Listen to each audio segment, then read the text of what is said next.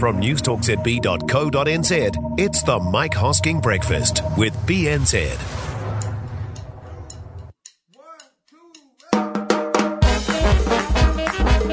Oh, g'day there, and welcome to the rewrap for Tuesday. All the best bits from the Mike Hosking Breakfast on Newstalk Z B in a sillier package. I am Glenn Z B, and this morning, our comedian Rob Brydon talks about swimming with men and other things.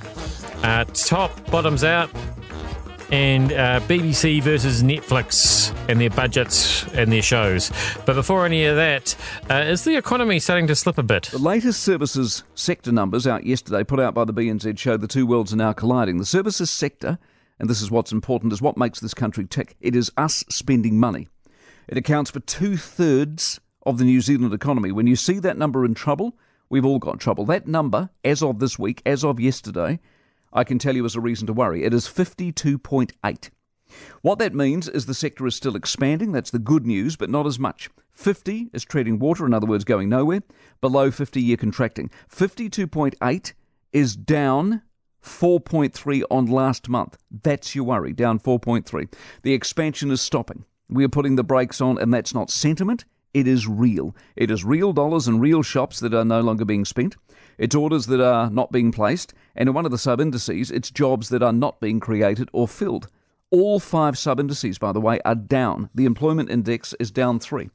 It has not been this slow since the middle of two thousand ten. two thousand ten, we were scrambling, if you remember, out of the G F C. In two thousand ten, we had an excuse to have the numbers this slack. So, given these numbers, can we at last start to harden up just a bit and have a real chat about this government driving our country into a hole? Can we start to acknowledge that the wage demands, the industrial action, the taxes, the spending, and yet-to-be-revealed workplace reform is not good for the economy? People don't like it, and they're starting to react in a very tangible sort of way.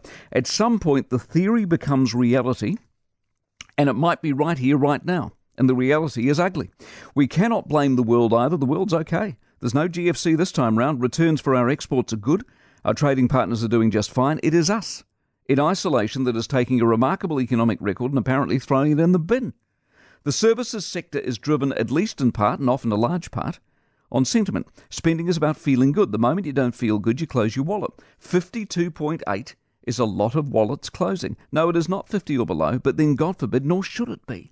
fifty-two point eight is bad enough. Certainly bad enough to start asking a few hard questions of a government that only nine months in has managed to find the economic brake pedal and slam its inept foot hard down on it. Man, bit of a downer from Mister Positivity there. Um, it wasn't actually the only uh, negative noises coming out of his mouth this morning. Something of note for you to think about today. Stats New Zealand are going to come out with the C P I, which is the inflation rate. What's fascinating about the inflation rate, not that it's normally that gripping, but at the moment it could be, because they think for the three months to the end of June, one point six percent. In other words, we're starting to see some real inflation. Uh, record petrol prices going to drive it. And what's going to be fascinating over the next few months, of course, inflation's not good because it leads to interest rate rises. Interest rate rises are not good because it slows an economy. You're paying more for your mortgage, and so the whole thing goes. However, counterbalancing some of that would be uh, the dollar, which is falling. And, of course, if growth starts to fall, the Reserve Bank doesn't want to increase interest rates and make things worse. So you've got a fascinating... Uh, is it a confluence? I think we might have a confluence going on at the moment. Uh, Rob Brydon uh, is going to be touring here next year. He's a comedian. Uh, the name may not be familiar. You'd know him if you see him. He's one of those guys who looks taller than he actually is.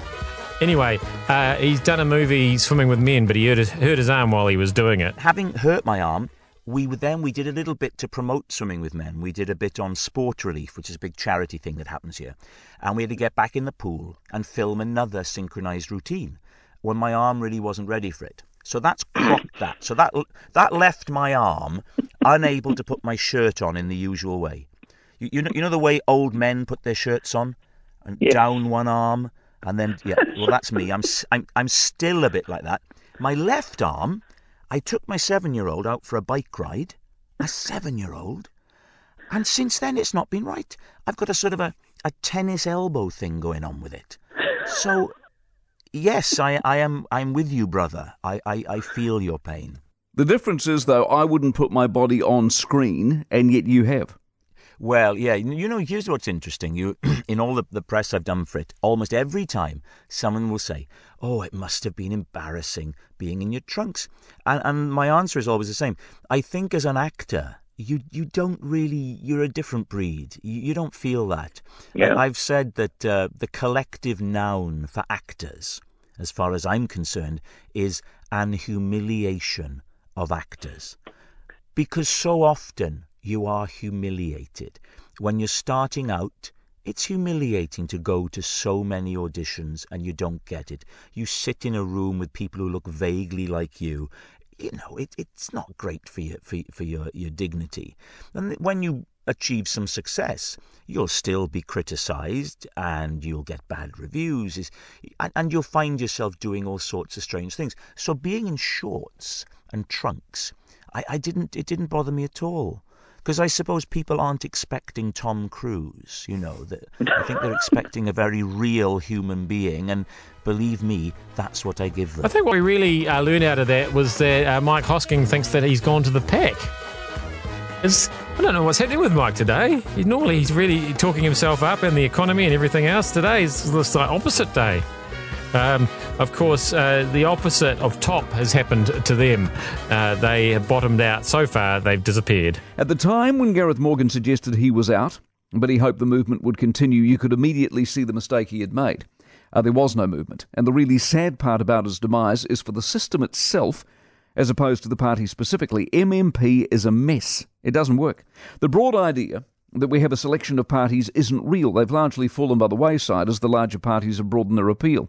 ACT, despite David and Rodney and Roger, has never fired. The Maori party, born out of seabed and foreshore resentment, came and went. United died with Dunn. The Conservatives got dragged down by the Craig weirdness.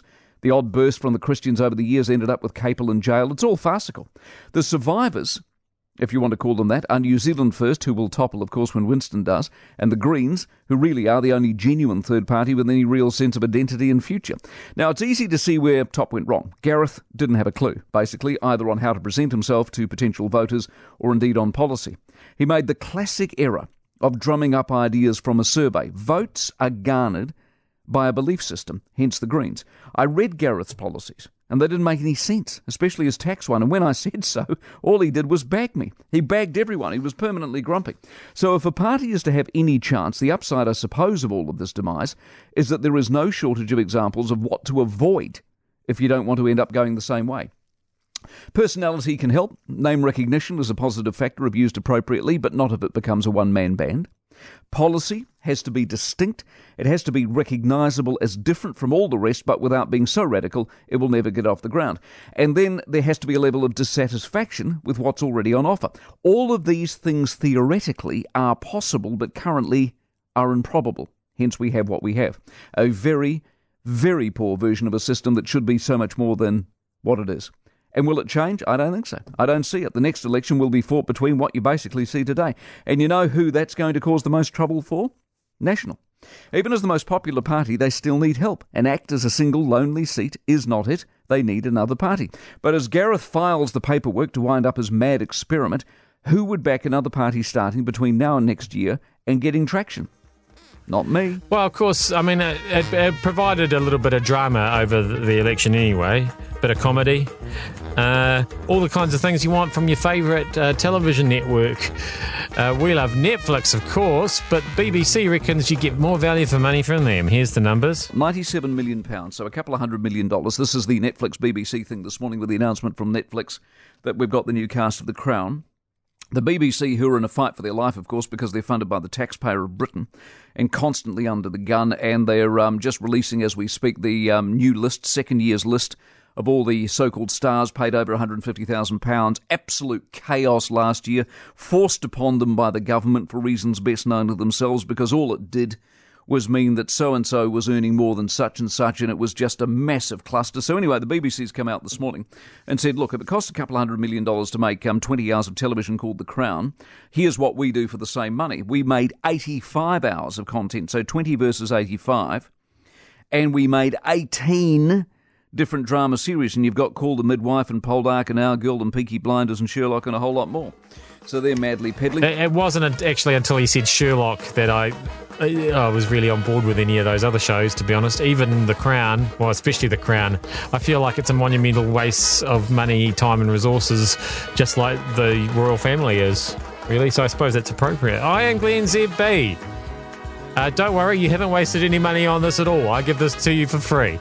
Doesn't mean it's not worth anything. Uh, well, let's hope you don't think that. And if not, come back and join me tomorrow. Does any of that make sense? Not sure, but I'll see you then.